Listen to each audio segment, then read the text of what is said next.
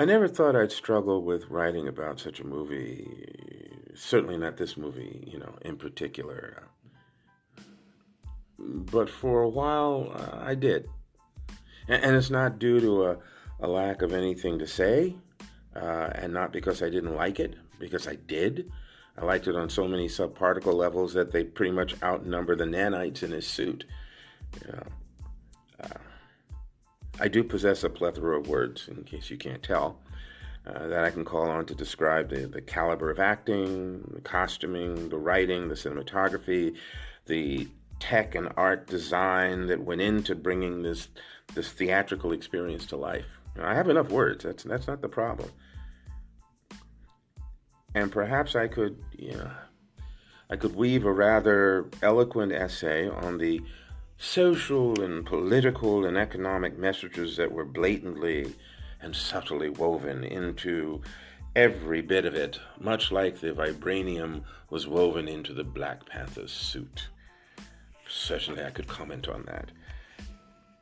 And um, there's certainly, you know, uh, I could come up with a paragraph or a chapter or an episode or two you know, worth of commentary on the story, the story behind you know the the, the making of the film, and everything that led up to it. You know, from Jack Kirby, the creator of the Black Panther, to writers like Don McGregor, Reggie Hudlin, Chris Priest, and many others who worked on it. You know, setting up the building blocks on which this difficult and yet very successful film was based.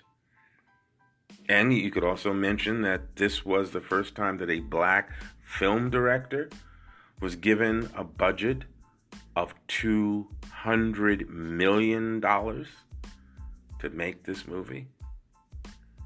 Yeah, I could I could spend some time on one or, or all of these, you know, these areas.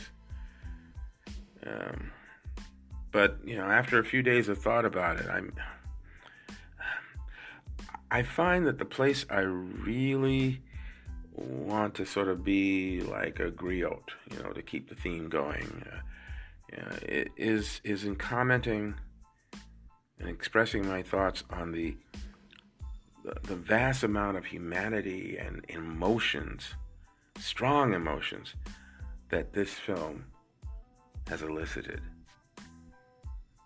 There is the meat of it for me.